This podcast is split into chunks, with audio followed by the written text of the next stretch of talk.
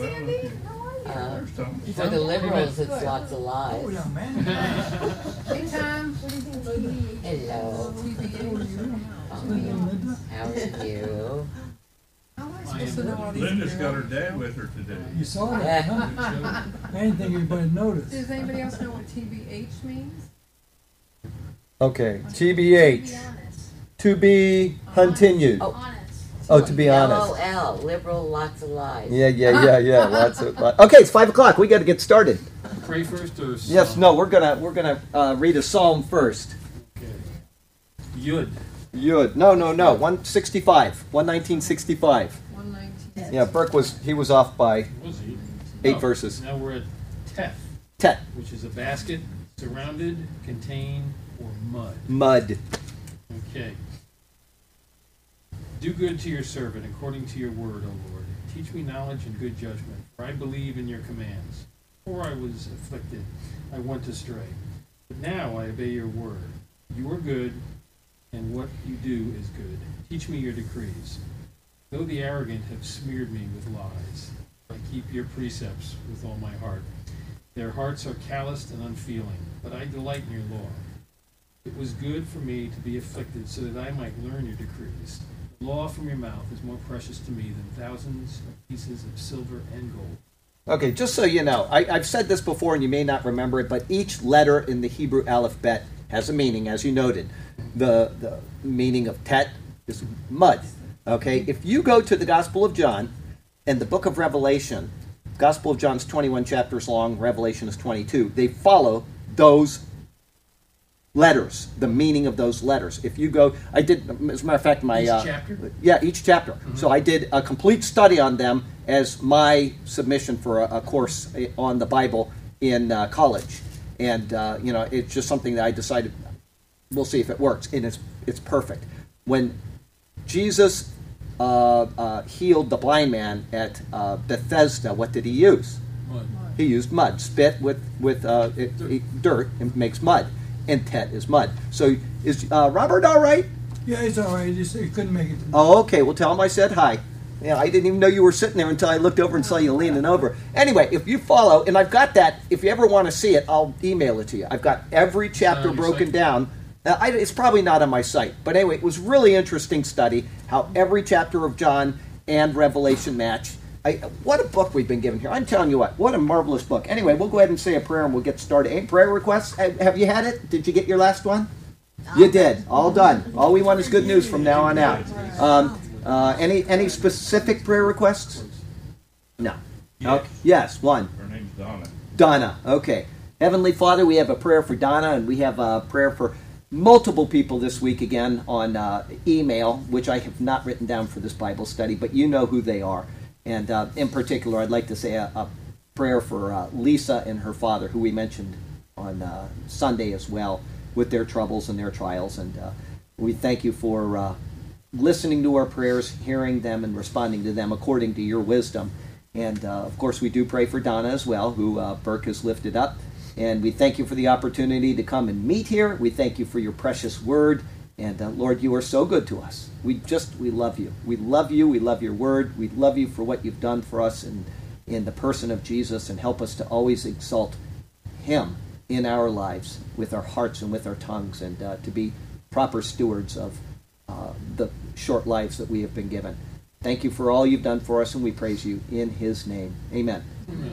Um, yeah, this girl, uh, I mentioned her in church. She's uh, she's suffering from a type of MS. She had an accident which has done something to her body, and she's she's finally to the point where she's uh, going to check herself into hospice. But she was being taken in the hospital. I got an email from her today, and while she's being taken either to or from the hospital in an ambulance, she says to the guy in the ambulance, "Can I tell you about Jesus?" So she's more worried about his spiritual life than than her own physical. You know, I, I said, "Wow, That's good. that is." You know, as a matter of fact, I heard that one time somebody was saying that a doctor um, uh, what came into a room and uh, he said, "You know, it doesn't look good," and he said, "Can I tell you about Jesus?" And he says, "What?" And he says, "Listen, your need is a lot bigger than mine." So, I, if you think about it, that's the truth. Uh, just because you're the one that's physically falling apart does not mean that the need is greater in you. Um, so, having said that, let's get into the book of Romans, chapter 1, verse 10. I thought it was 8, and it's not. It's verse It's 10. So, so should I start off um, yeah, yeah, go ahead. Just start with 9 because it's a whole sentence. God, whom I serve with my whole heart in preaching the gospel of his Son, is my witness how constantly I remember you in my prayers at all times. And I pray that, that now, at last, my, by God, will the way, God's will, the way, okay, let's do all it again. In my prayers at all times, and I pray that now, at last, God's will, the way may be opened for me to come to you. Uh, I see what they did. They, they gave some parenth- or commas there for you. They did. By God's will. Gotcha. Okay, that's NIV you're reading? Okay, yeah, making request if by some means now at last I may find a way in the will of God to come to you. So that New King James kind of reorganized it a little. All right, let's see here. What are my comments on verse 10? Uh, the previous verse said, Without ceasing I make mention of you always in my prayers. The prayers are what lead to Paul's request in this verse that he would be able to make a personal visit to those in Rome if by some means indicates his tremendous desire to be there with them. Now, we were talking about this just a moment ago. I, I, don't remember exactly, we went through this in the book of Acts, but he wrote to the Romans about three years or so before he went to Rome. And uh, I, I, I, can get you that information. I just need to go back and review my notes from Acts. But um, uh, he wrote it beforehand. He had a desire to go there. Eventually, the book of Acts ends with him going to Rome. But you can logically, in the book of Acts, figure out when he wrote the book of Romans, when he wrote the book of 1 and 2 Corinthians. And so it's kind of exciting when you know that and you put a little mark, you know, somewhere in your Bible saying this is when Romans was written. I find that kind of stuff exciting. I know some people might not, but to me that's that's where the joy is is to say that Paul had this issue on his mind at the time that he was in this place. And it just kind of makes it come alive because here we are, we're studying the constitution of Christianity. I mean, the real heart and basis of, of Christology and what it means to be a follower of Christ, what he did and how it relates to us, how it relates to the people of Israel at a certain time. He had all those things on his mind at that time. Anyway, um, uh, if by some means indicates his tremendous desire to be there with them. He's got all of this going on in his mind, and one of the things at the beginning is that he wants to be with them in Rome and to share something even more than what he's written. Um, it, it's like if you think about it, Jesus' uh, 40 day, uh, what would we call it? The 40 day seminary. He rises from the, the grave, right? And then he presents himself to the apostles and very quickly, hello, how are you? Very quickly, he um, uh, the apostles gain a ton of knowledge, and we know the first week uh, he appeared to them, and then it was the next uh, uh um, week that he appeared to them again, and uh, there was a, a, certain interval of time that he wasn't there during that 40 days with them. But eventually, there was enough time with the apostles for them to understand a great deal of information, which later they went and passed on to the people that they talked to. And uh, so, you know, it's it was not really a 40 day seminary, but it was during that 40 day period that he gave them, he imparted all of this wisdom to them. And yet, thinking about that right there, and, and Paul writing here, um, when they got to the Mount of Olives, which is kind of reverting back to the book of Acts, and I hate to do that, but it's pertinent to this point right here when they got to the Mount of Olives, they still did not know what was going on, did they? Because the last question that they asked him was what? Yeah, are you at this time going to restore the kingdom to Israel? They're still thinking kingdom age. They're still thinking that the Messiah is going to rule from Jerusalem. And that's why it is such an error, if you think about it, it is such an error for people to believe in replacement theology.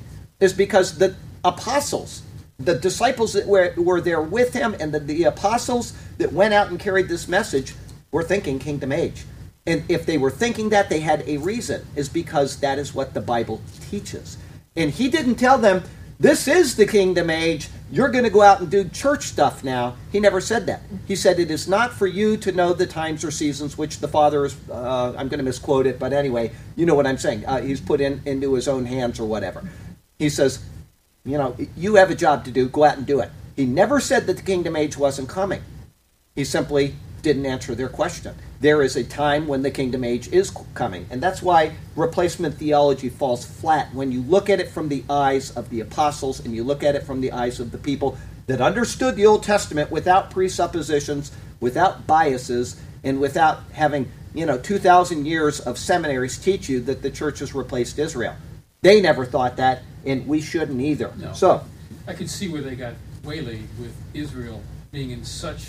Absolutely. It's like, okay, well, that's not coming back. That's So- not coming back, and that's why I said I said during the prophecy update last week I will do this on this board during a prophecy update sometime, so that people will understand why replacement theology is understandable. Not that it's correct, I don't agree with it, but why it was understandable at the time of the you know the 300, 400, all the way up to the 13 and 14 and 1500s.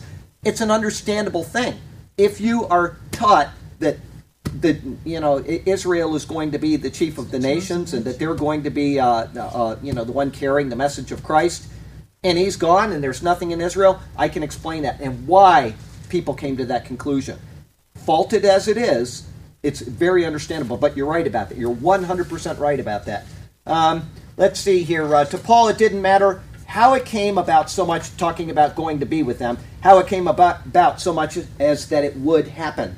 In the book of Acts, it is seen that he did make it to Rome after being accused and imprisoned while in the land of Israel, and then being taken on a long, disaster fraught journey by ship to Italy, and then up the peninsula to Rome. He prayed if by some means, and the petition was eventually granted in the most remarkable and well documented way. Glorious how, it, going through the book of Acts, it was astonishing, wasn't it? Seeing how absolutely accurate Luke was in his writings. He would say this person was uh, had this position and title at this time.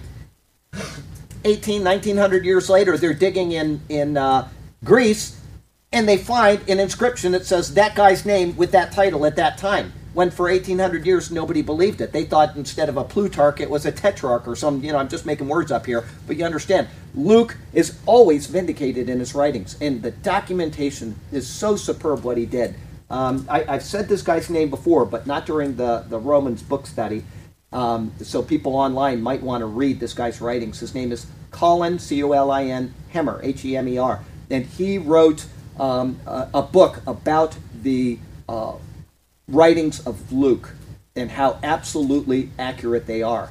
And if you want, I don't remember the uh, the name of the book, but if you look up Colin Hemer, you'll be able to find it. You might be able to get it on Amazon for a dollar or two, or maybe it's expensive. I don't know. But anyway, um, if you want to know how superbly accurate the uh, the Book of Acts is in relation to archaeology, in relation to everything that uh, uh, you know it corresponds to, Colin Hemer wrote a book about it. So that's what I would recommend. Anyway. Um, uh, let's see here. Where were we? In his request, this is Paul again, he also notes that if the trip to Rome is possible, that it will be in the will of God, right? God willing. Uh, Paul could have simply gotten on a ship or taken one of the roads which led to Rome and been there in a short amount of time, right? I mean, he was writing this, as I said, about three years before, uh, and he was somewhere up in, in uh, I think it was in, around Greece or um, uh, somewhere around there at that time and uh, not Greece, um, uh, where the Corinthians are, and somewhere in that area. And I'll I'll get that information. But uh, anyway, he could have just said, you know, I'm going to go to Rome. That's all he had to do. He's a, a Roman citizen. He had free travel in the empire, and he could have said, you know, I'm going to do this now. But he didn't. Instead, he let God direct his steps, if by God's will. Okay, uh, he understood that his was a ministry of obedience to his calling and that what he did needed to be within the call of God and not because of his own desires. He longed to be there. He was excited about going there. He, you know, he, he, it's evident all the way through the book of Acts and in his writings that Rome was one of his desires. It was one of his hopes. And he didn't just go there. You know, I'd like to go back to uh, Malaysia. I'm never going to go back there. I'd like to go to Israel again. I'm probably never going to go there as well there are certain things that uh, you take priority in life. And if I did all the things that I wanted to do, then the important things would never get done. So um, uh, let's see here. Um, where was I calling? Oh yeah, okay. If and until the time that God, uh, time selected by God arose, which he knew it would, he was determined to continue with the ministry as the Lord directed. This is clearly seen in chapter 15, verses 20 through 23, which I will read to you right now. Chapter 15, uh, verses 20 Uh, through of, of Romans 15, 20 through 23. And so I've made it my aim to uh, preach the gospel not where Christ was named, lest I should build on another man's foundation. But as it is written, to whom he was not announced, they shall see, and those who have not heard shall understand. For this reason, I also have been much hindered from coming to you. But now, no longer having a place in these parts, and having a great desire these many years to come to you, whenever I journey to Spain, I shall come to you. For I hope to see you on my journey and to be helped on my way there by you, if first I may enjoy your company for a while. Okay, and then he goes on and he says, Now I'm going to Jerusalem, etc. And he did get there. It just wasn't the way that he expected. But he knew that the Lord would direct him, he knew that the Lord would guide his steps, and he did. So Spain was not meant to be. Spain was not meant to. Well, you know, some people say he actually did go to Spain. It's not in the Bible. Okay, he went to Rome. He was um, more tardy today. uh, he went to Rome, and sorry about that. I had to. Um, uh, but uh, he was imprisoned. Then he was released, and some speculation is that he did make it to Spain eventually. It's not in the Bible. It's nothing that we can support 100%. But um, uh, there is some speculation that he actually did get there before he was taken back to Rome, and and uh, eventually, according to you know the, the I think the church fathers, that he was beheaded. But um, anyway, um, uh, let's see here. Uh, Paul gave the reason he was hindered from going to Rome, which was to preach the gospel not where Christ was named. However, his ministry and goals to that end were being realized, and so he planned on going as far as Spain to proclaim the gospel there. On the way, it was his intent to visit his beloved brethren in Rome, which did happen. What should be noted above all in this desire of Paul is that his intent in Rome was to share in Christ, not to sightsee. Okay, uh, we can talk about that. Uh, uh, if you go to Israel, it's always great to go to Israel. Uh, Mom's been several times. Mom's not here tonight, by the way, because she did email me and she said she wouldn't be here. But um, um, she um, uh, has gone there several times, and she's. I'm sure she's talked to people about Jesus there, the bus driver or the whatever. But um, it's one thing to sightsee; it's another thing to include Christ in everything you do. And um, uh, somebody emailed me about that just a while ago, and uh, I, I think it was what you said um, uh, about letting your life be a witness and a testimony, and if necessary, use words. And that I, I wholly agree with that position, is because in my life I've had people come up to me and literally, you know, I, I when I left the the place that I, uh, the business that I had right down the road, I closed it because I met the Lord and I couldn't sell Buddhas and stuff anymore. I went back to wastewater, and I eventually uh, uh, went. It was the wastewater plant that I started at in 1979 or something in high school, and um, uh, I was working there. And I would have people come up and say, "Why are you always so happy?" And I say, "Because I know Jesus." And then they'd want to know more about that. So if you let your life be a witness and uh, a testimony to your joy, they're going to want to know why you have that joy. And as I said, you know, some people are not evangelists. I, Billy Graham, I remember being in that Baptist church down the road here, and uh, what is it, um, West Florida uh, Christian School and uh, Temple Baptist Church. Anyway, I was there for two or three years, and uh, one day I was talking to a guy. Then I mentioned Billy Graham. I was watching his crusade last night and how good it was, and he said, "I don't listen to Billy Graham ever." And I said, "Why?" And he said, "Because he gives salvation calls and then he never follows up." And the first thing I thought was Billy Graham is an evangelist. He's giving the message of Christ to 100,000 people. He's not going to sit down in that, that town and start a church and say, everybody come to my church. He's going to go on and he's going to evangelize. That is his job. Some people are evangelists. Some people are, you know, they sit in the pews and they give. Some people, uh, uh, you know, quietly do things. Now, I, I, I, will tell you what happened in the past two weeks is um, there, we have a new um, intro to the prophecy update. When I did the prophecy update in the past, I just had a picture. That was it. I just, you know, open it up with a picture and fade in, fade out, and then this prophecy update. And somebody one time posted on YouTube, he says, You need to have the sound of the shofar because the picture is me blowing a shofar. And but I'll even go back further. I'll go back further. I wouldn't have had that picture except I had a picture that I posted of me blowing a shofar. I don't know who took it, but anyway, it was on Facebook. And a guy that is out in Canada, I don't want to give anybody's names because these are all really shy people, but this guy was out in Canada. And he took the picture and he made it into like this neat thing. Eh, Here I am, I'm in there, and there's a surreal background behind me. Buildings on fire, God's wind is blowing down. It's like the end times, tribulation period. And so I thought, what a great picture. Hi, ladies. And um, so I used that. And that was what I had to open the prophecy update, right? So this is this guy's ministry. He does nice things for people without ever being asked. He never asked me to say thank you or to send him money or anything. He just made this nice picture. Somebody else says, well, why don't you make a blowing sound at the beginning with it? So I did. And for the past year or so, we've had a blowing sound with the picture and then the prophecy update. And somebody out of the goodness of his heart about three weeks ago emailed me.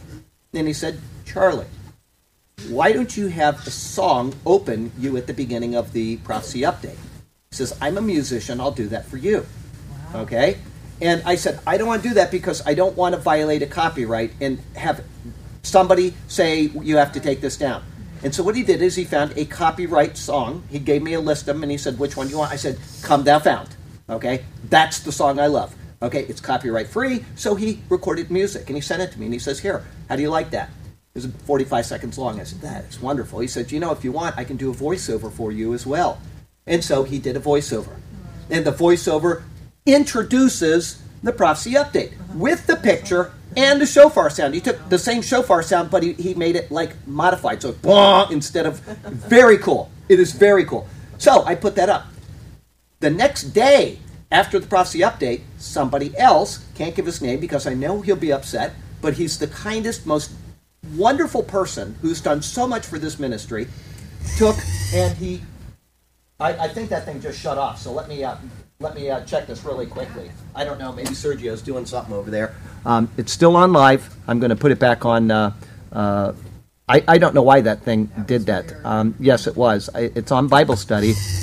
I don't know what happened there. Anyway, You moved the chair? I- no, it's Wait. not the chair. Oh, It's okay. it's. I, I don't know what it is. But anyway, um, so he the next day sent a video file with the same recording with all these neat photos that now introduce not just one photo, but there's a sequence of photos that matched what the guy said in the introduction, mm-hmm. right? Unfortunately, the photos came in blurred because you know it was a transfer file and the sound wasn't right. So I redid it, but I used his exact same format. Okay, and we put it on there. It's crystal clear. We've got all of this. Some people are geared for one thing. Mm-hmm. Some people are geared for another. And so I try not to find fault in people if they don't do one thing, but they do do another, because each person has their own gifts. And uh, so that's the point that I'm making about that particular issue is that we all have a way of presenting ourselves where Christ will be glorified. But every one of us should at least present ourselves where people are interested in why we are who we are. Okay? Now, the guy that did the video work, not the music, but the video work, like I say, he's very, he doesn't want to be recognized for anything. He always says, don't give my name if you do this and that. And he does a lot for this ministry, and he is not here in Sarasota. I'll tell you that. So, he, um, uh, uh, he does things, and he also includes other people in some emails. And I don't want to say who, but we have a, an email thing going on. And they are now blessed by him as well. And I know that they want to know more about him. You know, how did you get started? You know, it- it- you see what I'm saying? Right. Live your life where people can see what you are doing and say, I want to know why that person does what he does. And if you're brave enough to give the gospel, give the gospel. Everybody should be, but not everybody is really able. Moses was not a speaker. He asked four times or three times at least, you know, Lord, find somebody else to do this. And he did. He found somebody else to do it. Aaron spoke for Moses because Moses was not qualified. Now, at other times, you do see Moses speaking and uh, you know stepping out and doing that. But for the most part, we all have limitations. So try not to look at people's limitations. Look at the positives that they do, especially in how they conduct their life in Christ. Big diversion. Sorry about that, but um, uh, why did I say that? Um, oh yeah, um, uh, it is because um, he wasn't there to sightsee. Okay, the whole point of that. When we do something, it's not always to be for our benefit. It's for the benefit of others. Okay? Do something. Think of how you can have an, a positive effect on Christ when you're doing it. That's why I got into that. Um, Rome was the center of the world as far as things were concerned. There was royalty, pomp, wealth, and a million things that a visitor could do and see. And yet, Paul's desire was one of fellowship, teaching, and building up the church, not taking in the splendor of the city.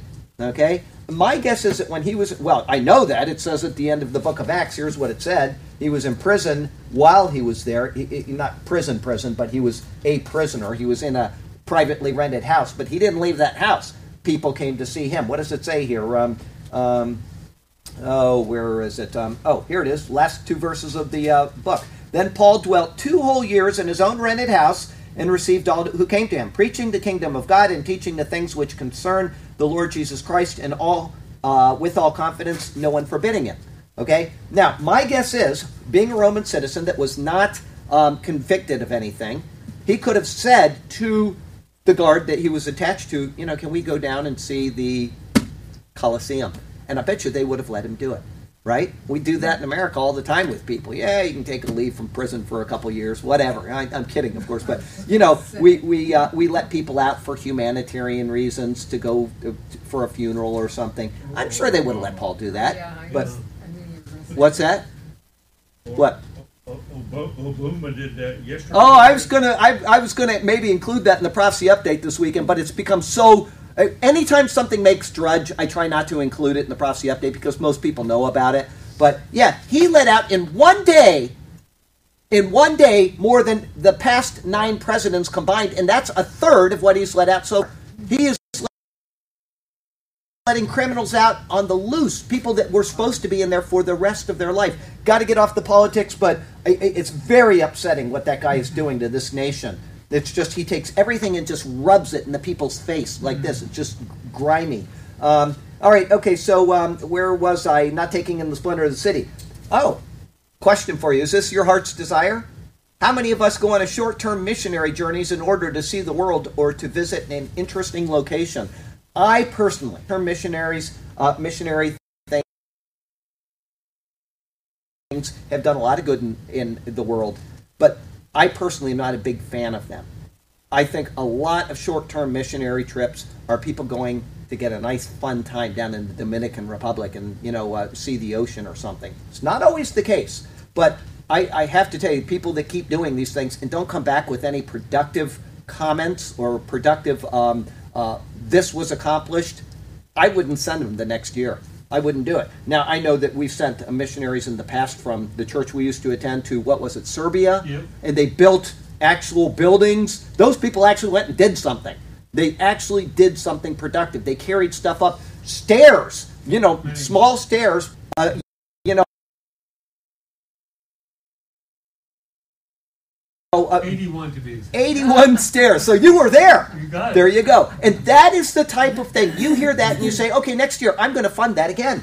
Right? But when you hear of somebody from high school going down to the Dominican Republic and they never tell you what they did, they say, oh, it's a great time and I saw banana trees and But, but Charlie, I do have to say one thing. Yes. that- that The people that are going, sometimes it reaffirms their. faith. I understand that, and that was what happened Yeah. to Hideko and Tangi and Thor. All went to Okay. uh, with their to their with their school down to Mexico, and they were, came back reaffirmed. I'm not talking about that. I'm talking about people that apparently go down there and they have nothing positive either way. I was reaffirmed, or I've done something to help other people, and I have seen many many people do this year after year, going on mission trips with no productive response at all. If you are going there in order to get in with the locals, it is not a good reason to go. And I, I, I can't tell you how many times I've seen that. So I'm not saying they're not good. I, I, I don't in any way, like say, Hideko, Tangi, and Thor went down there. They came back on fire for the Lord. Um, every single person, the school, every person that was in the school that went on that missionary trip had to give a testimony when they came back. They expected that of them. Every single one of them, every one of them said, I want to read the Bible more now because of Mrs. Garrett. Every single one of them. They said she should wake up in the morning and she'd be reading her Bible. And I thought, wow, Everybody, every one of them noticed that in her. So good job there, Hideko. She's not here today, and I would have embarrassed her by saying that in front of her. But you know, it, it- she was being an example to the children, and she's an example every day. She picks up that book and she reads it. You know, and this is her second language. It can't be easy. And th- another thing about that, you know, reading in Japanese for her is really difficult. And the reason why is because they use technical Japanese, and so she translated for the Japanese government into English and she translated for the US government into Japanese. She is no dummy. She is a linguistic specialist in Japanese. And yet the Bible, for her to read it, is very complicated. She has to get out a second dictionary to understand the nuances of each of those characters that is translated with. And so she said, it's just easier for me to read English. So that's got to be a burden. Your second language and you're reading it. And, uh, but Anyway, it, it, when you do translations, you have to be really, really precise. She did that with the government. If she made a single error, she could have caused an international uh, uh, incident, right? Think of the weight of translating the Bible into another language. The, the, the, the most important document on the planet, and mm-hmm. you're going to say, I am going to take this and present it to another group of people, you would better be willing to say, I'm going to do this properly. I'm going to learn this language. I'm going to use the locals to understand the nuances of it because this is this is what they're going to be using for at least 20 or 30 years until somebody else comes in and does an updated version. Maybe that's the only copy of the, the Bible in that language that will ever, ever be written. Imagine the weight of responsibility. That's why I said being in Bible translations to me is actually the scariest job of all of them of all of the jobs in handling the Bible, whether it's teaching, whether it's uh, preaching, whatever job it is, translations to me would be the scariest job of all. Yes, sir. Today I was reading the sixth chapter of Luke, Luke. the calling of the disciples Right. to be apostles. And it says, and Judas, who was the betrayer. Right. So one version had who became the betrayer. So I looked in the word studies. There was four and a half pages on that word. On that one word. was, Was or become. I couldn't believe it. Can He you imagine? All the references, you know, for four and a half pages, it just blew me away. And that's why you need to know the context. And that's why Will Groban, what an asset he is. You know, if we ever make it to the New Testament in our sermons, I'll be emailing him all the time because I want to know the nuances of what that's saying, and he is well trained in that. Right now, I can go to Sergio and Rhoda and I can say, Sergio and Rhoda, I am having a problem with this word. The commentaries on it are not sufficient. You know, I, I, I need to know more about this. And they will sit down and they'll help me with one word that may take us 30 minutes to get through.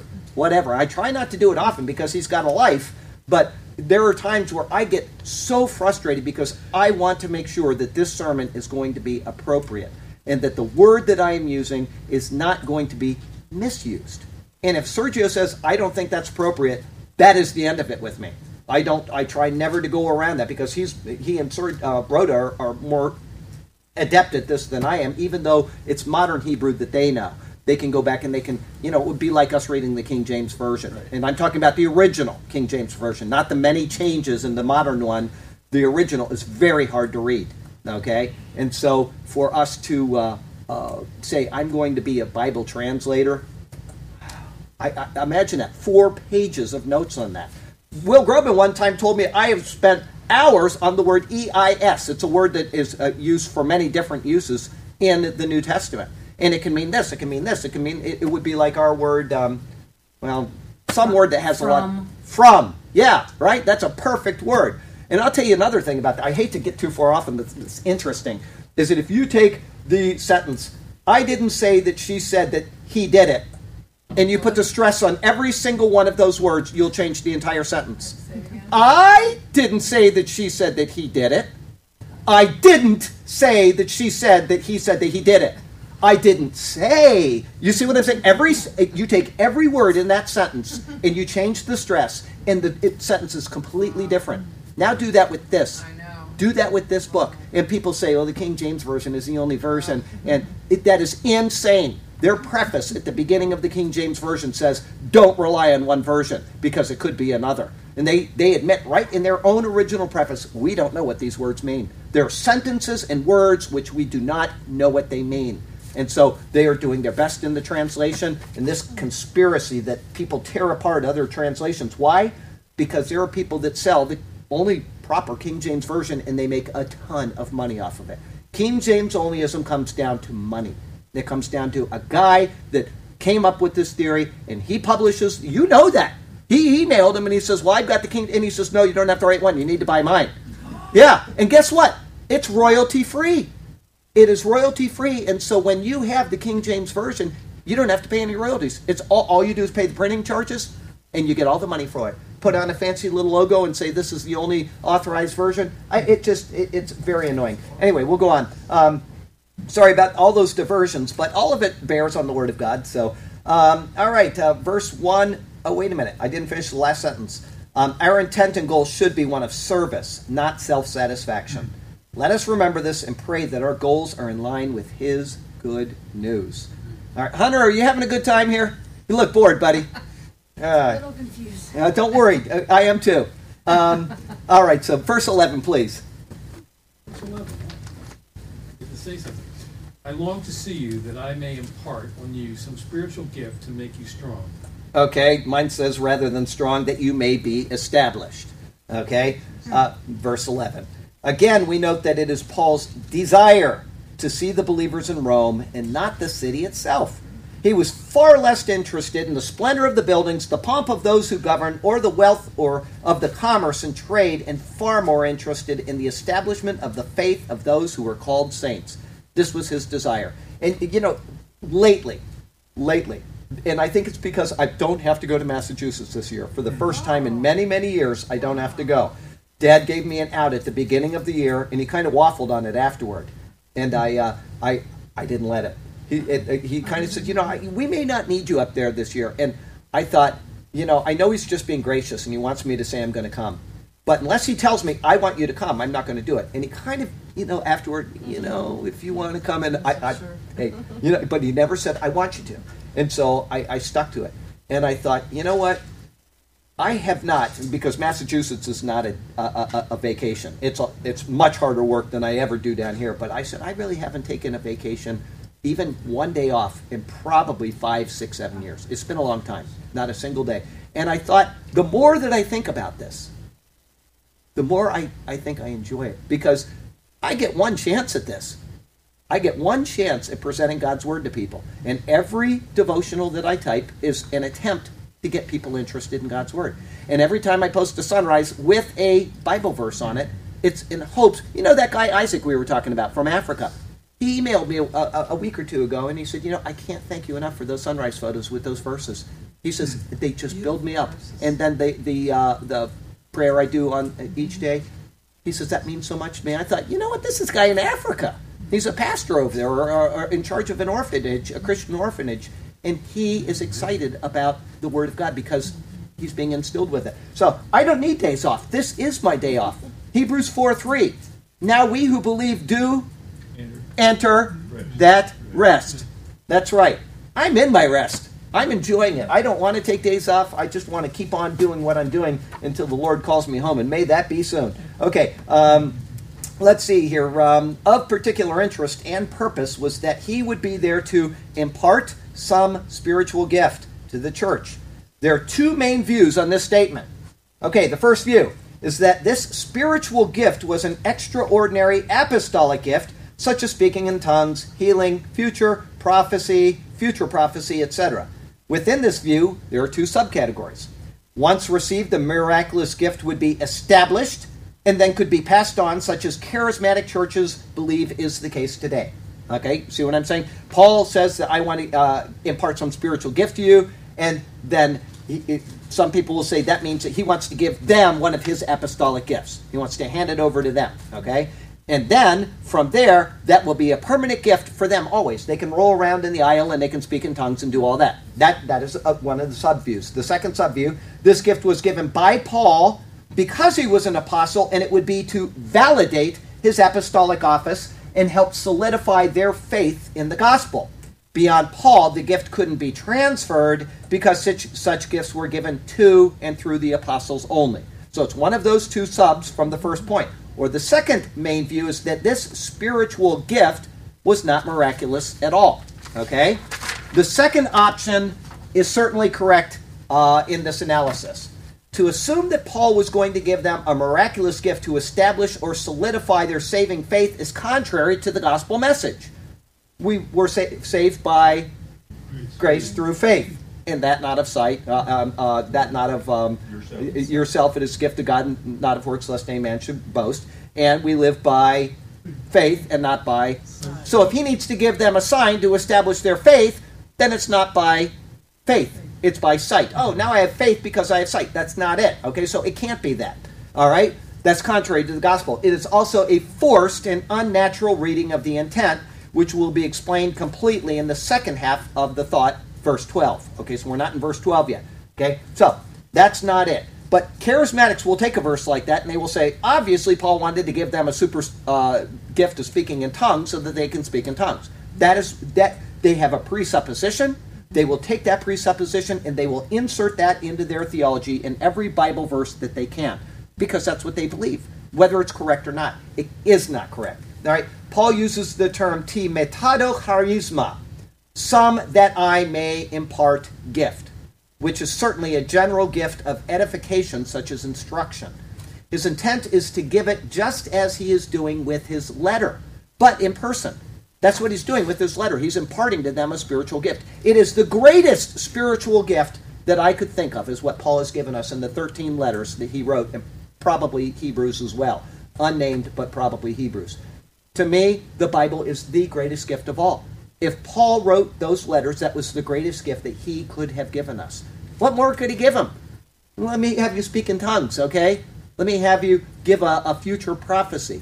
That's nonsense, and it's nonsense to this day. Charismatics look for the sensational rather than looking for what is detailed and given by God in His Word. We need something extra. I don't believe that. I believe that this is suitable for our life and for our practice, and it is all we need. As a matter of fact, it is all we have been, been given. So the the commentaries in this book, right, they, they bat. Yes. usually around eight hundred. They, they have. Oh, yeah. Just like out of this, but this one they hit straight. They go, what spiritual gifts can a human being give? None. That's right. Only the Holy Spirit can give spiritual gifts, but humans can serve to confirm God's work in others, announcing or acknowledging their spiritual gifts. Yep, read louder. For example, um, 1 Timothy 4 14, 2 Timothy 1 6. Right. Some, however, see Paul wanting to impart something more general a gift of grace, anything from words of insight to deeds of kindness. There you go. He wants to impart to them a spiritual gift, which is what he's doing in his epistle, and he just wants to confirm that in person. Okay, so we'll go on. Um, thank you. That was very well written. Um, uh, that's okay. Yeah, I know it. Um, anyway, so um, uh, his intent is to give it just as he is doing with this letter, but in person. There is no other instance elsewhere in Paul's writings where he the words he uses uh, in this verse denote the giving of a miraculous gift. Never. Okay? Paul was a builder of faith and an instructor in the gospel. He was given the gifts of an apostle, but he wasn't one to wield them in a showy manner, nor use them as a point of impressing others. Okay? Let me take you to 1 Corinthians 14, verse 20. 1 Corinthians 14, verse 20. Why did I pick that? I don't even remember why I picked that. Oh, I do. That's, I know. Um, Brethren, do not be children in understanding. However, in malice, be babes, but in understanding, be mature. Okay? In what context is 1 Corinthians 14? What is he speaking about in there? That's right, tongues. Immature. He equates these people coming in and speaking in tongues as being immature. Show that to a charismatic and they'll just completely ignore it. But he is saying that this is an immature way of doing this. Tongues are real known languages. They are never anything but a real known language. The word tongues simply is the word language. Okay? If you want to go through that sometime, we will. We'll be in 1 Corinthians and it, it'll be soon. But uh, we'll be through Romans in no time. But um, uh, 1 Corinthians 14 is absolutely clear. And it also says, which no charismatic church that I've been to or seen on TV follows. No more than three can uh, speak in a tongue. That means during the whole the whole time, and not without an interpreter. And yet they stand up in the pulpit and they make all these noises. People rolling around in the aisles making these noises. If this is written, here's here's a, a little syllogism for you. Remember syllogism? This this equals this. Who wrote this? Holy Spirit. The Holy Spirit. Okay, yes, it was individuals, but the Holy Spirit is the one that wrote it. That's ascribed to the Holy Spirit. Okay, now, if somebody is in a church and they proclaim that they are speaking tongues, by the Holy Spirit, right? And they do not match what this says, then they cannot be speaking by the Holy It's Spirit. another spirit. It is another spirit. It is impossible for the Holy Spirit to give a tongue in a church that doesn't match the guidelines of this book. It is impossible because God does not make errors. Okay, so if somebody's in a church and they are speaking in a tongue and is not translated, then it's not of the Holy Spirit. And It is one- not and it cannot be. Okay? One by one. One by one, one at a time, not in unison. It must be translated no more than three in a congregation. Anybody ever watched on TV these people do that? I ain't never seen it. So it cannot be of the Holy Spirit. Unless this is not of God, and then they have no basis for their church anyway. This is our walking, our marching orders right here. This is it. Okay? So, um, Charlie, yes, sir. Back in verse eight, Back in verse 8. it says, because of your faith that is known worldwide. That's right. Your faith. So what he's trying to do here Is is build them up. to build them up in the faith. The, the faith here is his object, I think. That's exactly right. Their faith is the object. I'm glad you said that. I was going to say that in a couple minutes, but you're, that's absolutely right. So you preempted me again, which he's very good at doing. You're the king of. No, no don't. I, I'm happy you do. Because then it reminds me later that we can expand on whatever you said. But that's exactly. Their object is to build up their faith. It's not to get off on uh, crazy tangents. Okay? Um, okay, uh, here my next words. Paul was a builder of the faith and an instructor of the gospel. Okay?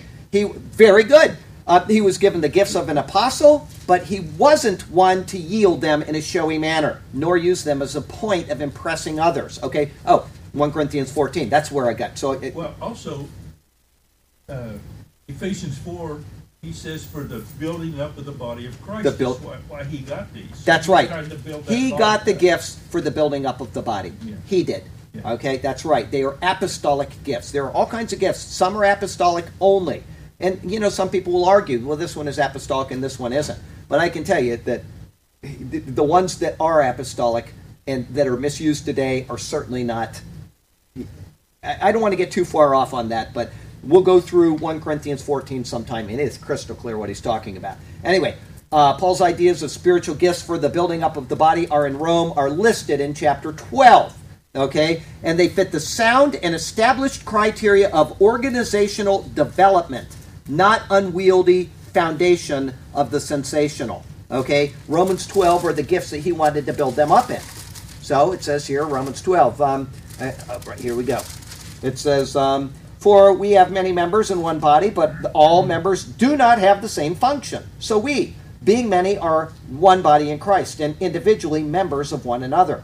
Having then gifts differing according to the grace that is given to us, let us use them. If prophecy, let us prophesy in proportion to our faith. All right? Or ministry, let us use it in our ministering. He who teaches in teaching. He who exhorts in exhortation. Exhorters to me are the most wonderful thing.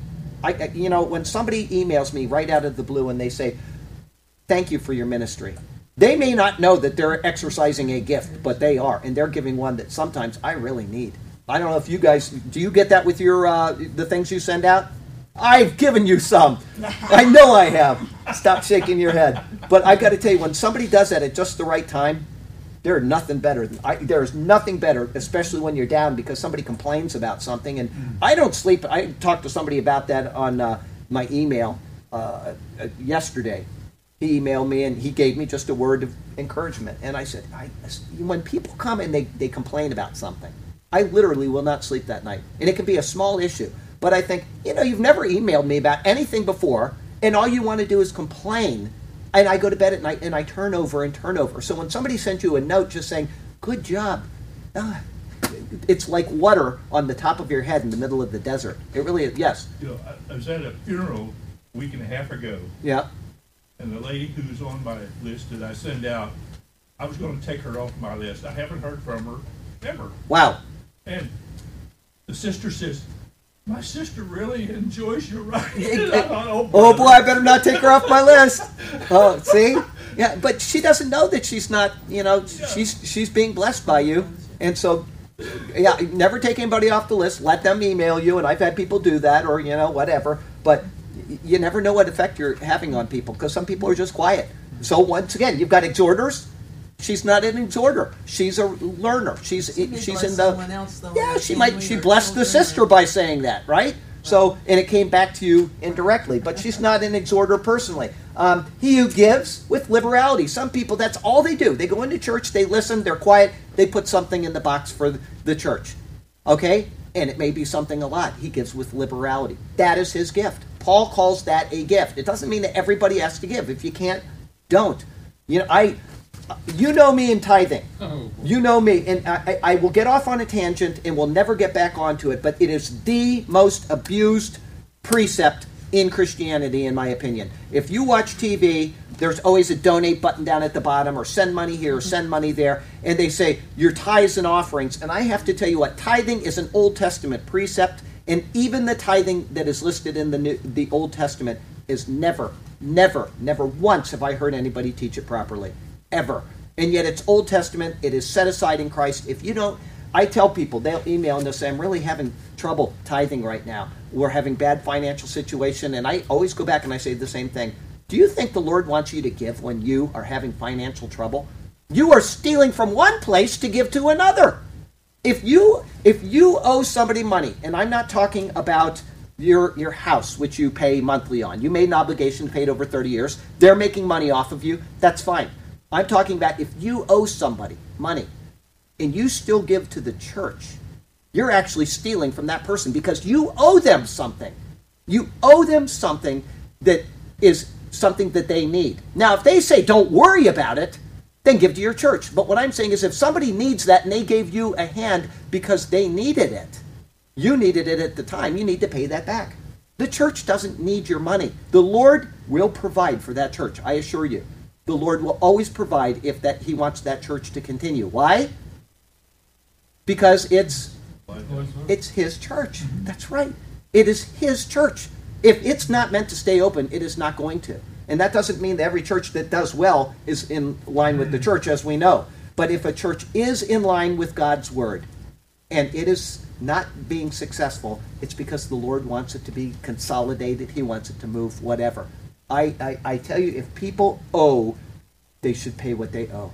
If they don't, oh, eh, owe, unless the people say you don't have to. You know, this is this is free and clear. You just do whatever you want with it. Pay me back when you want, whatever. There's a completely different there. So I don't want to put a burden on people on the other side of that either. But make sure that when you are giving, you do it with your heart and as the Lord has blessed you, because that is the precept that the New Testament, the only precept that the New Testament gives. With one other exception, which is in Galatians 6, I think it's verse 16, where it says that um, uh, share with uh, the one who instructs you right? I, I, and I'm not asking for people to share with. This is a everything we do in this church is free. Everything. If somebody wants to give a gift, they do, and that is it. But we don't ask for donations. We never monetize the videos. If somebody wants my sermons, I email them to them. Everything here is free and open because that is the way. This is the Lord's word, and this is His church. So anyway, um, not to get on another sidetrack with that, and I'm sorry about that. But anyway, um, where were we? Um, uh, this is the oh yeah okay when we as believers put our trust in or base our faith on outward demonstrations of spiritual gifts we have an unsound foundation okay that's all there is to it if we are going to a charismatic church and we're saying we're putting our trust in this outward display of a gift you have based your your faith on an unsound foundation because if that gift isn't real or if it disappears if it was real and it disappears where is your faith? Right? I, I anyway, I, I just don't want to go. Okay, the Word of God, the Holy Bible, is what tells us of Jesus as spoken through the prophets and apostles. This is where the basis of strong faith should be realized. This book right here. This is where the basis of your strong faith should be realized. And he's given us, as it says in Romans. Oh, and that's why I was talking about that issue, is because I was going through the gifts in 12, which I didn't finish. Some are given for exhorters, some are given for comforters, some are given for administrations and helps and all these other things. I can tell you, when I'm out on Saturday morning with Jim and Tom, I'm being blessed by those two as much as anything that happens during the week. Because we're building each other up, we're stopping, we're praying with people, we say nice comments about what happened. At the end of the day, we evaluate what happened. You know, Jim sometimes will give a recap at lunch. I love our lunches. Oh, man. we go to IHOP every week, and it is wonderful. We'll have, So. we'll have at least four of us this Oh, good. I love it. I, I, I love it. You know, but we, we do a recap of what happened. We'll stop and we'll pray for everybody in IHOP. And, you know, if the, the waitress comes over and she's having a bad day, come, let's have a prayer with her, you know, because we always get one of the two same girls and they, they always are uh, uh, amenable to praying with us or whatever. So those are the kind of things that build up the body. Those, if you're relying on an outward demonstration, then your faith is not sound. And we want sound faith. Sound faith comes from this book right here and our application of it in our lives. Okay? All right, verse 12, unless anybody has something on verse 11. No. Which First- he explains. That is, that you and I be mutually encouraged by each other's faith. Okay. My- my- oh, it's what? That's where mine ends. Okay, mine's a little longer. For um, that is, I may be encouraged together with you by the mutual faith, both of you and me. So a little longer, but anyway. Um, excuse me. As noted in the previous verse, the spiritual gift he desired to impart was most likely not a miraculous gift. That's my thought. Okay, if you disagree, disagree. That's fine. But uh, these are my notes that I did, and after studying, after reading the Word, after putting all of this together, understanding the context of 1 Corinthians 14, this was not a miraculous gift that he's speaking of. Oh, And- actually, it is. Oh yeah, it is because the Holy Spirit is working through him. So it is miraculous in that, and you're absolutely right. Um, instead, he desired to impart a gift that they may be established. Okay, this is sure because they were already believers, and therefore a miraculous sign wouldn't get them any more saved. Right? Isn't that logical? If they, if he's going to bring them a miraculous gift, what good is it going to do? They're already saved. So if he's going to establish them in their faith, they don't need it. All right? Therefore, the verse isn't speaking of the establishment in this sense, but rather grounding in the salvation they already possessed. And I got to tell you what, that's what church is for. That is what why we come to church is to be grounded in the faith we already possess. Um, how's your sister doing? Is she all right? She's good. Good. I keep seeing your head bobbing, and I, I keep meaning to ask you because uh, she's such a sweet person. I'm sorry she had to leave so quickly. Wish she spent the summer. Anyway, um, at, at church, we have two new people that have been attending. and We'll see how long they last. But um, they've been attending, and they're not grounded in Scripture at all, right? They, they don't know the Bible well. What? Yeah, they, they, they just don't, okay? But my thought is the same as always, and I don't mean that they don't know the Bible. I'm just saying they're not they're not deeply grounded in it. But my thought is that as long as they stay here, they will understand those sermons. They may be complicated, but they're going to understand as much as anybody else understands because you've never seen the presentation of Christ in these either, have you? Right? In most of the sermons. So you're going to get something out of it different than uh, Tom would get if he attended, and different than you get, right? And different than Pat is going to get. And so every one of us is going to get something different. They are going to get something out of those sermons. And plus, they're going to be getting the Bible. Three weeks now. Three weeks. Yeah. Thank the Lord for that. And they're such nice people. I'm Yeah. going to tell you what, you you have some nice folks that you uh, invited to the church. I mean, just very sweet souls. Don't tell them I said so. All right, I don't want to butter them up or anything. Keep but they- guessing. Yeah, keep them guessing whether, whether we like them or not. Yeah, when we have the hugs at the halftime, everybody just ignores them. It's kind of fun. Not really. I'm kidding. Kidding. They are very nice people. Um, okay, so um, uh, in 1 Corinthians 14, verse 22, which I read, I started in verse 20. Paul tells us that the pur- what the purpose of miraculous signs is. He says, "Therefore, tongues are for a sign, not to those who believe, but to unbelievers. But prophesying is not for unbelievers, but for those who believe."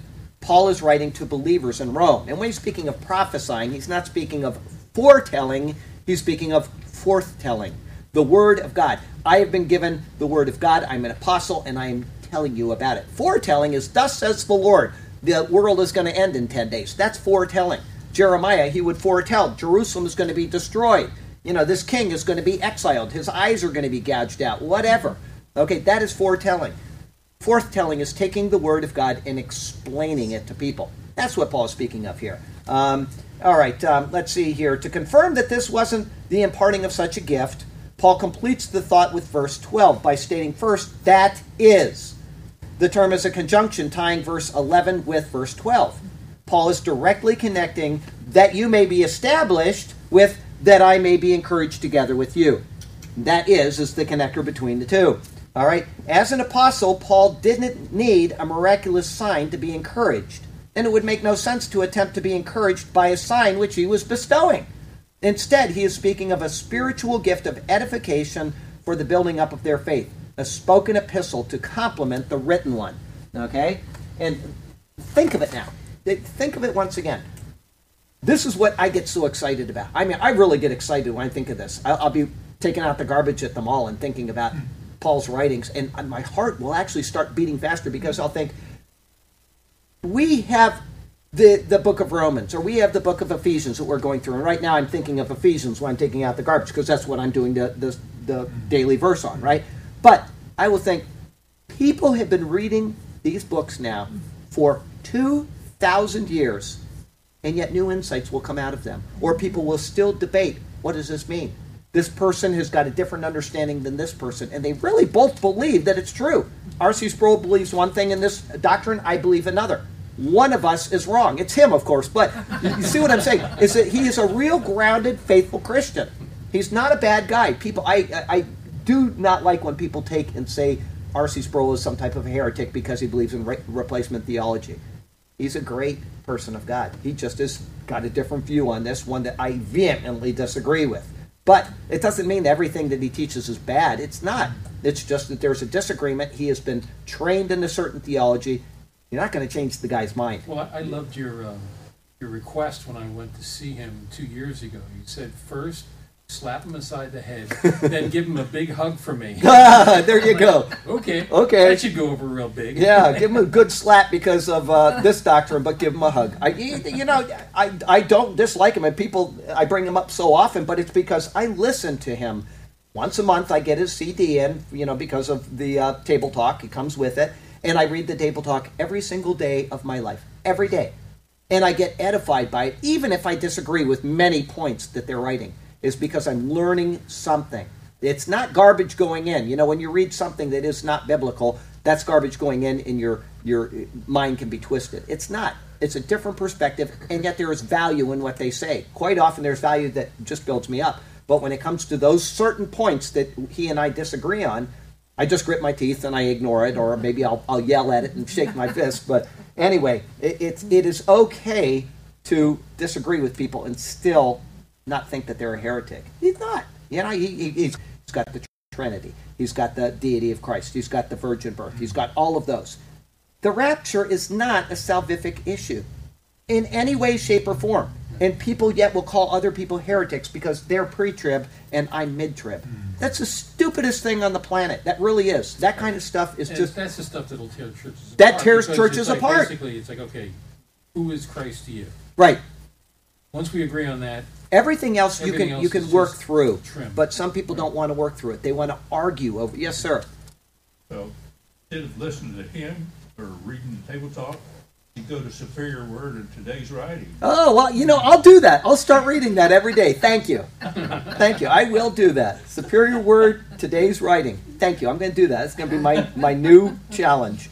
Um, okay, so uh, let's see here. It's uh, the conjunction. Okay, as an apostle, Paul didn't need a miraculous sign to be encouraged.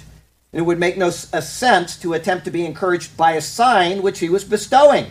Instead, he is speaking of a spiritual gift of edification for the building up of the faith. Oh, I read this a spoken epistle to complement the written one. Such a spo- spoken message would accomplish exactly what he desired by the mutual faith of both you and me. He is quite clear that they have the faith already, just as he does, and he is hoping to add to that faith so that they will be productive, competent followers of Jesus Christ. Okay, uh, in his second letter, Paul describes exactly what believers should do after exercising their initial faith. It is surely this thought, not an outward demonstration of the miraculous, that Paul is speaking of. And now um, uh, let me read that 2 Peter 1 5 through 8. 2 Peter 1 5 through 8. Romans uh, 1 Peter, 2 Peter 1 5 through 8. Oh, yeah, this is a, this is, you talk about a, a set of verses that eternal salvation right here. This is a great set of verses to verify the doctrine of eternal salvation because people disagree on that one too. And they are wrong. No doubt about it. Here we go. Great verses for this. But it's also what Paul is relaying to about building each other up. Okay, so I'll give both. Um, uh, first, I'm going to just start at the beginning so that you can see the logic of this. And I need to leave on time today. I've got to be out that door, and the reason why is because um, I have something to pick up for Hideko. Can you lock up? Thank you. Um, Simon Peter, a bondservant of uh, and apostle of Jesus Christ, to those who obtained like precious faith, saved believers, right? He's writing to saved believers, to those who have obtained like precious faith. Okay, he's not writing to unbelievers. Okay, everybody's got that. Saved believers. Uh, with us by the righteousness of God and Savior Jesus Christ. You're like believers, you're saved by Jesus Christ. Grace and peace be multiplied to you in the knowledge of God and of Jesus our Lord. Kind of sounds like what Paul is saying, building you up in the faith. He's saying by the knowledge, multiplied by the knowledge, okay? Or to you in the knowledge. As his divine power has given to us all things that pertain to life and godliness through the knowledge of him who called us by glory and virtue. Okay? He's given us everything we need to do to live our lives properly in the presence of God. All right? By which, meaning what he just mentioned, his divine power, the knowledge um, uh, uh, of him who called us by glory and virtue, by which have been given to us exceedingly great and precious promises, that through these through these, you, saved believers, may be partakers of the divine nature, having escaped the corruption that is in the world through lust. Okay? The divine nature means that someday we are going to be raptured and we're going to be given glorified bodies. All right? All right. But also for this very reason, giving all diligence, add to your faith virtue. For this reason, because we are going to be like him someday with divine bodies, we're going to see him as he is, and we're going to have this, this sense of eternal fellowship. We are reunited through the blood of Christ. We are spiritually uh, uh, regenerated when we believe. We are now made one in that uh, sense with God. And because we are going to have that actualized when we see Jesus and when we are there for all eternity, okay? For this very reason, do this now, is what he's saying. We're going to have this, start now. For this very reason, giving all diligence, add to your faith virtue, to virtue knowledge, to knowledge self control. So he's making a step of things. Okay? And who is he talking to? Believers. Saved believers. Okay? All right, self control to self control, perseverance to perseverance, godliness. Each one of these things we are to expand on because as you take each step, you're going to be more like God. You, you add to godliness. Okay? That means acting in a godly manner, presenting yourself in the world where people say, Why is he the way he is?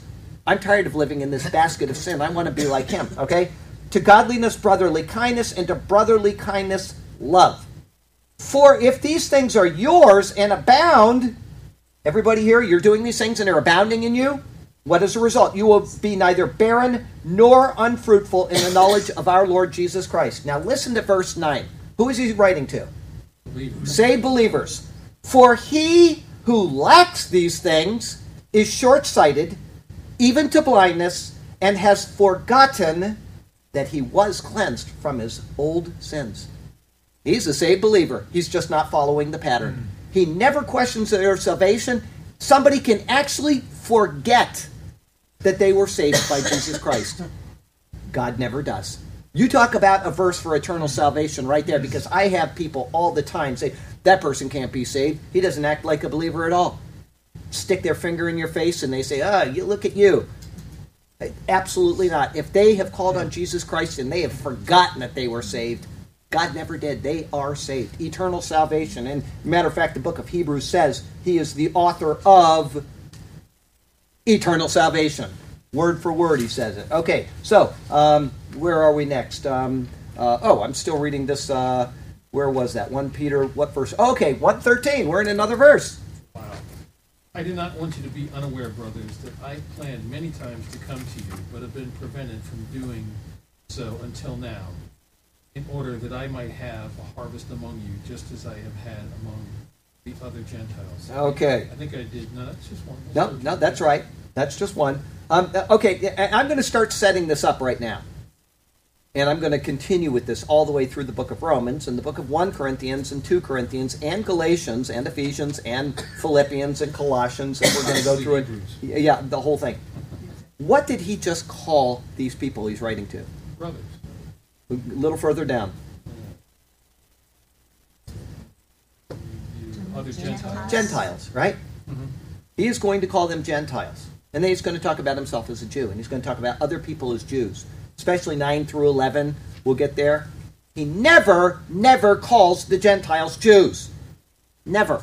He never calls Jews Gentiles. He always makes a distinction. When he talks about Israel, he talks about Israel. He never mixes the two. Now, if he said you guys are Jews now, he wouldn't have used the term Gentiles, right? He uses the term differently. But he, he wouldn't because of who he is and what he went through to get to this Oh, well, I understand that, but I'm saying he makes a distinction.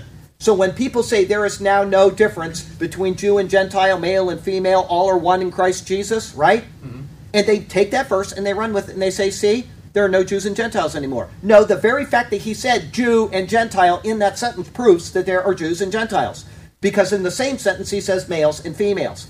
And there are still fe- males and females. you don't change when you come to Christ. So I want you to remember that because that is a part of the theology of replacement theology. We are now Israel. We are now Jews. R.C. Sproul actually wrote in Table Talk magazine one time, Where are the Jews? Here we are. That never coincides with what Paul says, mm. ever. We did not replace Israel. We are not Jews. We are Gentiles, and we will always be Gentiles. A Jew is a Jew is a Jew. When it says there is now no difference or distinction, in Christ. in Christ. In Christ, there is no distinction. We're all on the equal level. We all stand on the same plane before the Lord. But there is a difference between the two, just as there is a difference between male and female. Okay? We are all one in Christ, but we are not the same in Christ. In other words, we will always be the nations. We're always going to be the nations. For all eternity, I will be Charlie Garrett. I'm not going to be anything other than I was. I, that's the Lord is building a church out of the nations. Do you think that He's not glorified through the black skin of a person in Africa or the yellow skin of a person in in Asia? It- it- it- we look at these things and we say, "Oh, you know, God's going to do away with all that." I don't believe that. I don't believe that He will ever do away with that. He may take care of the imperfections. I might be handsome in heaven, but I'm still going to be who I am. Right? Okay. Um, handsome in heaven. That'll never happen. Our Uh, eyes will be healed. We won't see. yeah, your eyes will be healed and you won't see my ugly. That's what it'll be. Thank you. Uh, oh, boy. Okay, so thank you. That was perfect. You couldn't have done better with that one. Um, okay, so um, verse 13 uh, uh, Gentiles. Okay, so here's the comments. Um, here Paul defends that it was his, his intention to come to Rome earlier and that he hasn't simply ignored the believers there. We've already seen that he is fully aware of the faith of those in Rome. We said that in verse 8, that he is constantly in prayer for them. We saw that in verse 9. And that those prayers are in, uh, included in a requested way for him to visit Rome. Verse 10. And that his intent was to build them up and thus be encouraged together with them in their mutual faith. Verse 11. Because of this sequence of thought, sequence of thought, he lets them know that his heart for joining with them is honest and that his plans have included a visit to them all along. However, he has been hindered until now. This is Paul's way of telling them that he has been following a set course of action which simply wouldn't allow him to venture to Rome. As I said before, he is following the leading of the Lord. He'd love to go to Rome. Yeah, I'd love to, like I said, I'd love to go back to Israel or to Malaysia or to a million other places. It's not going to happen because I know that the Lord has me in this ministry and this is where I am to be. And I love being here. Doesn't mean that I, I am sad that I'm not going back to Israel. It's just I know that this is where I'm supposed to be. Maybe someday I will go, but right now I just don't feel any need at all to leave what we're doing right here every single day. I just, I, I love it. I hope everybody here feels that way. I know you mentioned a while ago that maybe, I, I, I don't think that. I think you are exactly where you should be. And the Lord is leading you exactly as Paul. He had a desire to do something else, but that desire was kept in check. Okay? So, um, uh, let's see here. Where was I? Um, oh, yeah, this is explained in our analysis of verse 10, which took us to Romans 15 to understand why, which I read you. The next thing Paul tells us is the reason for his desire to visit those in Rome, that I might have some fruit among you also, just as among the other Gentiles. Putting everything together, we see that the reason for him being hindered from joining them was because he desired to bear fruit for the sake of the gospel. However, his greatest desire was to preach the gospel not where Christ was named, lest I should build on another man's foundation. That was verse uh, 1520. Therefore, because Christ was already known in Rome, it would be contradictory to his modus operandi to go there. Okay, so he's not going there because at this time he still has other places where the, the message has not been built. All right, now, however, as Romans 15 goes on to explain, this will no longer be a hindrance, and therefore his ability will be joined to his desire. We can look at Paul's example and learn from it. Often we put our desires above our set goals, and those goals then suffer because of it. Hmm. How many times how many times do you have somebody say, Well, I think the Lord is telling me I should marry this person?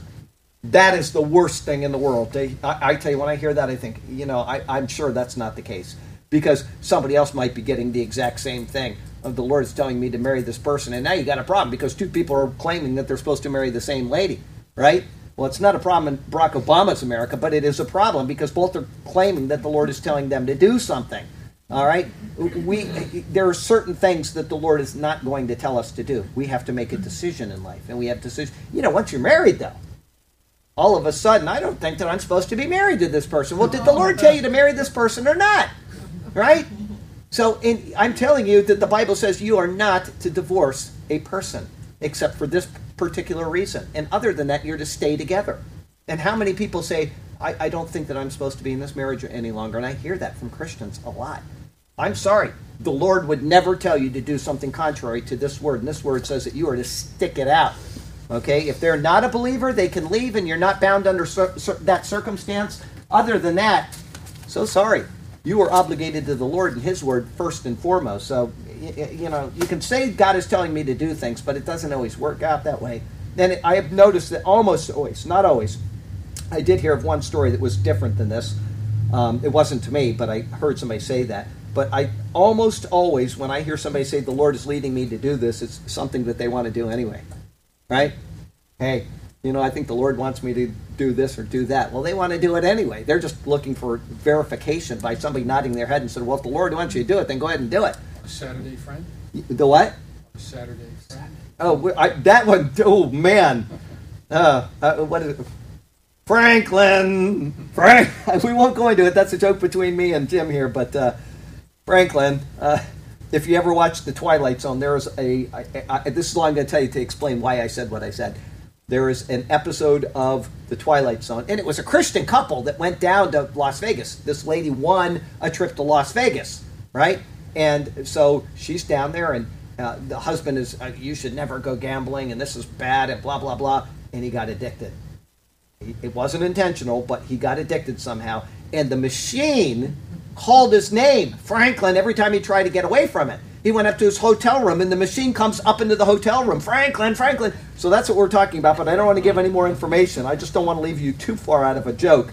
But uh, yes, it's not always what people say they are going to do that the Lord has asked them to do. Um, anyway, um, uh, okay. Um, where was I? Uh, we can look at Paul's example and learn from it. Okay, yeah, our desires. This lesson is particularly important in matters of pertaining to the faith, and therefore we need to determine at the outset that we will let nothing hinder the goals that we set. By doing so, we show that the ministry and gospel of Jesus is more important than the temporary things that our eyes alight upon. All right? You got that, Hunter? Just because you want something doesn't mean that it's right. Okay? Sometimes we want things that we can't have. And you know what? If you do it and it is contrary to what the Lord would have you do, according to His word, then don't do it. Okay? I like having Hunter here. I hope he comes back someday. He's probably going, I ain't coming back to this one.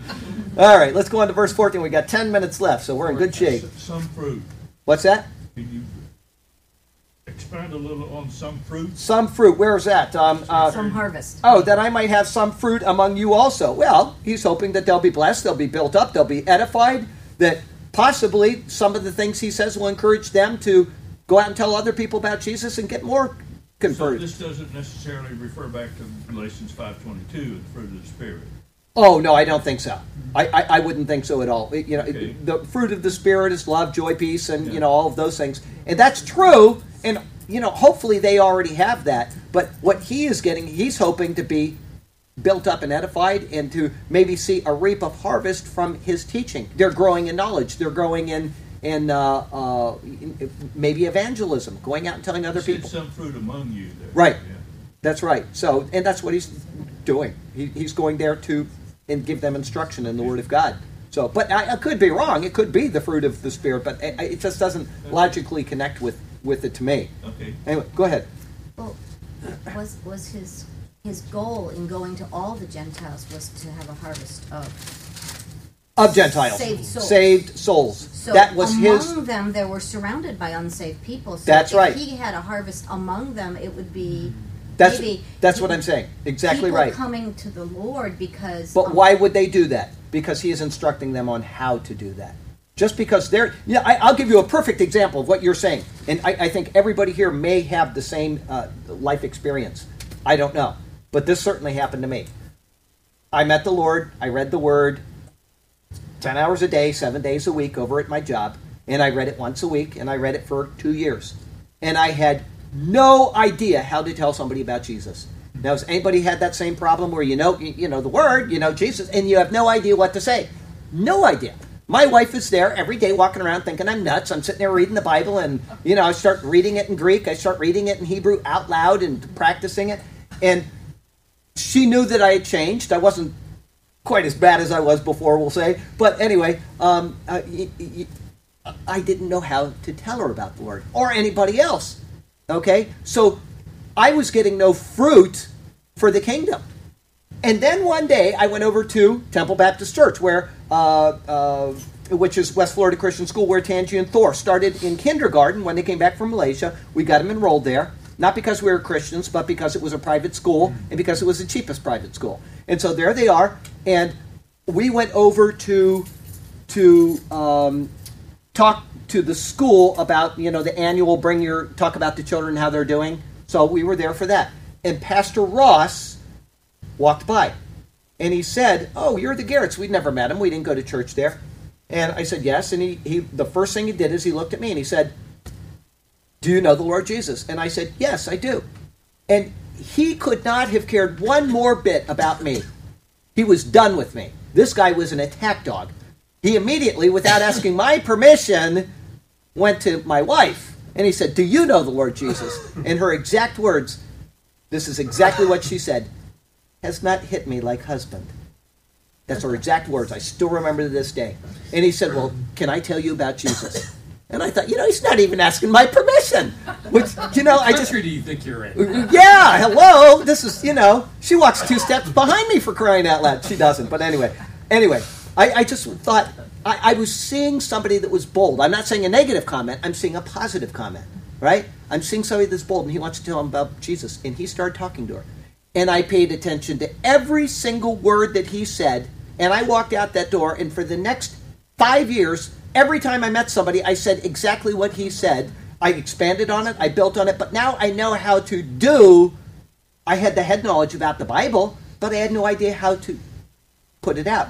And so that's what you're talking about. He is going to teach them how to take this letter and put it into application, right? And that's the same thing when I was out at the beach. Had the, the Bible questions uh, answered. Don't be shy sign up there. I'd never taught anybody in the Bible ever. I had no idea how to teach the Bible. You learn real quickly when you've got a sign that says Bible questions answered. And people would come up and I'd say, I know where that is. Oh, let me find it. And I'd be shuffling around. And But boy, the next time you never made that mistake again. I know exactly where to go. And you learn by teaching. Sergio will tell you that. Sergio knows exactly because he's been doing this with the Band of Brothers. He didn't know how to speak about Romans 1 through 6, and now he teaches Romans 1 through 6 every three months when he goes to one of these Band of Brothers things. And he probably would teach it much better than I can because he's, he's proficient in it. He's studied it, and he's been able to turn it around and tell other people about it. And he says, he'll give me a story. You know, somebody will be walk up to him and say, I never could resolve this problem in my life. And now that you've explained it, I know I don't need to worry about that anymore. That's the benefit, and that is the fruit that I think, and that's what you're relaying to, isn't it? I'm just saying that, that at, while he is teaching the believers, he may harvest some of the unbelievers. that are Unbelievers, mingled that's among right. them. That's right. He, he, it- there may be unbelievers in the church with him as well. That's right, and they may Family come to, to members Christ as and- with family members. Absolutely. So a harvest isn't just. It's not just the fruit of the spirit. It's the fruit of the people. It's the fruit of education and knowledge, and some of those are probably fruit of the Spirit. So there's probably some overlapping. So, But, to your point, here we are, two thousand years later, yep. still Yes. harvesting. Paul is still harvesting 2,000 years later. That is absolutely the As a matter of fact, it is Paul that does the harvesting. I'm not talking about Paul, the individual. I'm talking about the letters of Paul, written by the Holy Spirit through Paul's hand. Because what do we always use? It's what Pastor Ross used when he talked to Hideko. Romans. Romans Road. You use the Romans Road. Paul is still speaking, the Holy Spirit is still speaking through the same letter that we're looking at right now. Because that is the word that tells people the simplicity of the gospel. You remember those four verses out of Romans, and you can always tell people about Jesus. You build on it, you see their eyes are waning, you move over in this direction a little bit, you see them backing up, then you lighten up and you go a different tack. But you use the same four verses again and again and again because those are what people will understand. I have a disconnect. I need to get reconnected. This is it. And now, are, you read verse 14, right? Thirteen. Thir- no, uh, 13. Uh, oh, yeah, the 13. And are we done with 13? Did I give you all the. Um, hang on a second here. Uh, by doing so, the ministry of gospel. Um, yes. Okay, so we're not going to read 14 because we only got four more minutes to go. Doesn't somebody have a question? I don't know. It, the thing never rang, so I, apparently. Yes. While you're looking, might you mention those four verses? Um, yeah, I'll mention the four verses. Um, uh, uh, the uh, uh, let's see here. The, all have sinned and all fall short of the glory of God. There's one right there. Right. All have sinned and all fall short of the glory of God. And what happens when we sin? The Wages sin wages. That's death. right. The wages of sin is death. And then I always explain that. You don't just say the verse. Explain it. When you go to work, you get a wage. Uh, yeah, you, you, you've earned a check. That's your wages. You get what you've earned. You have sinned, you have earned death. All have sinned and all fall short of the glory of God. The wages of sin is death. And uh, then uh, the, the wonderful word, but, I always say that. It's such a wonderful word. It's so small, and yet it has so much significance. But the gift of God is eternal life through Jesus Christ our Lord. And then I always explain what a gift means. You have just done what with your sin? You have earned wages, death. A gift is something you can't earn. Explain that to them. Don't just give them the verse. Explain that a gift is in contrast to the work. You have worked, you have earned death. The gift of God is eternal life through Jesus Christ our Lord. You can talk about all the theology in the world with that, or you can make it simple. You say the gift of God is eternal life through Jesus Christ is our, the Lord, and then you give them the last one. All who call on the name of the Lord will be saved. I understand now. I'm a sinner. I have earned death. Jesus Christ died to take my sin debt away. And then take them to Romans 10 9 and read it to them. And say, you know, if you believe in your heart that God raised, if you believe, um, let me read it to you out of here rather than. Confess with your mouth. If you confess with your mouth Jesus Christ is Lord and believe in your heart that that's right, that God raised him from the dead, you will be saved. That's it. If you call in the name of the Lord, which is explaining that verse, it's a done deal. Well, thirteen explains it. And 13 explains it. That's right. But with the with the mouth one is go ahead and read it. No, no, uh, thirteen is mine. I, I'll share it with you. Go ahead. For whosoever shall call upon the name of the Lord shall be saved. Yeah, that's right. That's my verse, but, but I share it with people. Absolutely. It's your verse, but you share it with people. Let the redeemed of the Lord Say so. say so. Okay, let's pray out of here. Um, um, let's see here. Who are we going to have pray tonight? Tim, would you, Hunter, do you pray? No, don't put them on the spot. Oh, I just, that's why I asked, is I'm not going to put him on the spot, but You yeah, I do. Do, do we want to close this in prayer? No, okay, that's, that's why I asked. Tim, you got it then. Don't put them on the spot. All right.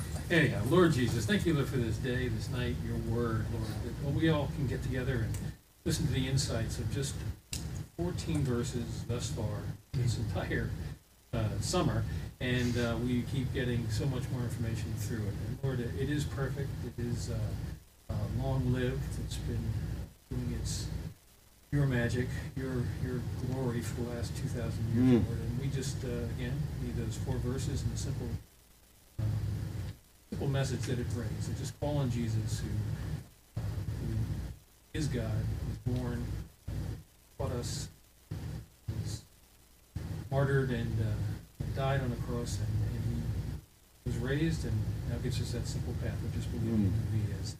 And Lord, that faith is so simple and so rewarding. And just uh, know that we uh, we treasure it, and uh, we hope that uh, others do too. We'll let people know about it. If we have to, we'll use words. And Lord, just um, know we uh, love you and pray all this to your son's holy name, Jesus. Amen. Jesus. Amen. Okay, all right. Thank you, everybody. I'm gonna turn off the uh, turn off the thing and. Uh, board note today. You what? Believe that? You didn't use Clean that board. blackboard once. oh no, I didn't. You know, I, it's because I get myself sat down there. Let me turn that off.